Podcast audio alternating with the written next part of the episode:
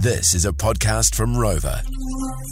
There's a TikTok that's just gone berserk, and this uh, remember at Taronga Zoo a while back. This is the one in Sydney. Yeah. Um, the emergency siren went off, and the lions got out. I thought that Taronga Zoo was uh, an island in the middle of the harbour, hence the reason why it was a great place for a zoo. I always thought that was a really slick play from them because I remember going there as a kid on a ferry.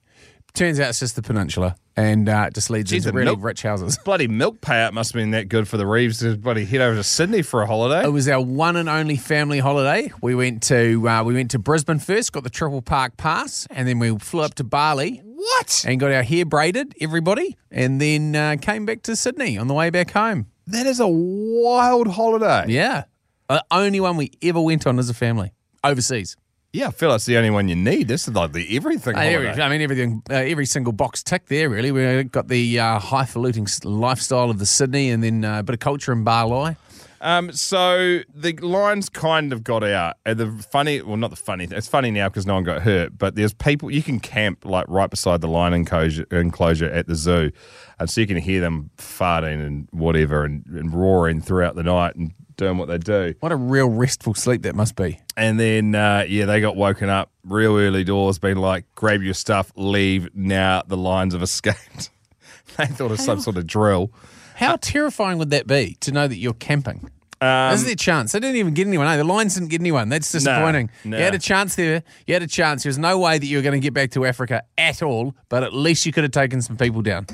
Yeah, I just don't think they even actually had the option. I think they got out of one enclosure and then they were floating around a second one, but there there was still no danger really. But the fact they got out of one warranted the But- alarm going off. Yes, the alarm did have to go off. So I'll tell you who noticed the alarm going off, as well as all the tourists that were shitting their pants as they were running away with their gr- their iPhone and whatever other belongings they could grab. a jet boil and an inflatable mattress under their arm.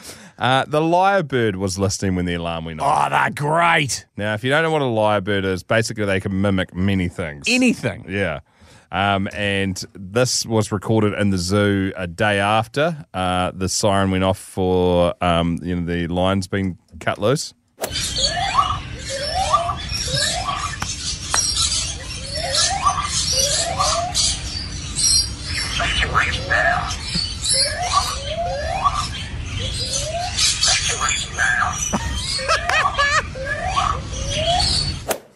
What is it saying? Let's have another listen.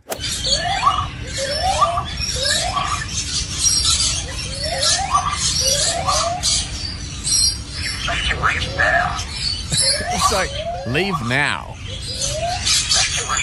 Oh, evacuate now. Evacuate now. Oh, that is amazing. Unreal. That's so, good. If you haven't heard these, I mean, obviously in the wild, the reason why they first sort of came to prominence was because uh, they.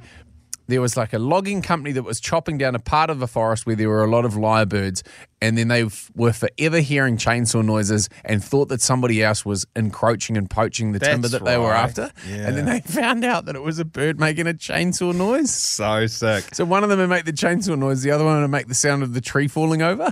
I. I'm a sucker for. I mean, the lyrebirds are the goats, obviously. best. They're But the there's best. there's cockatoos and cockatiels that uh, like to mimic humans. Have you got these ones?